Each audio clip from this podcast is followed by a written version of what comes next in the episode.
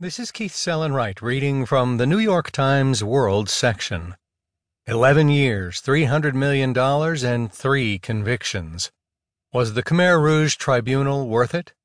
By Seth Mydans. After spending more than a decade and nearly $300 million, the UN backed tribunal prosecuting the crimes of the Khmer Rouge has convicted just three men. It appears now that they could be the only people to answer.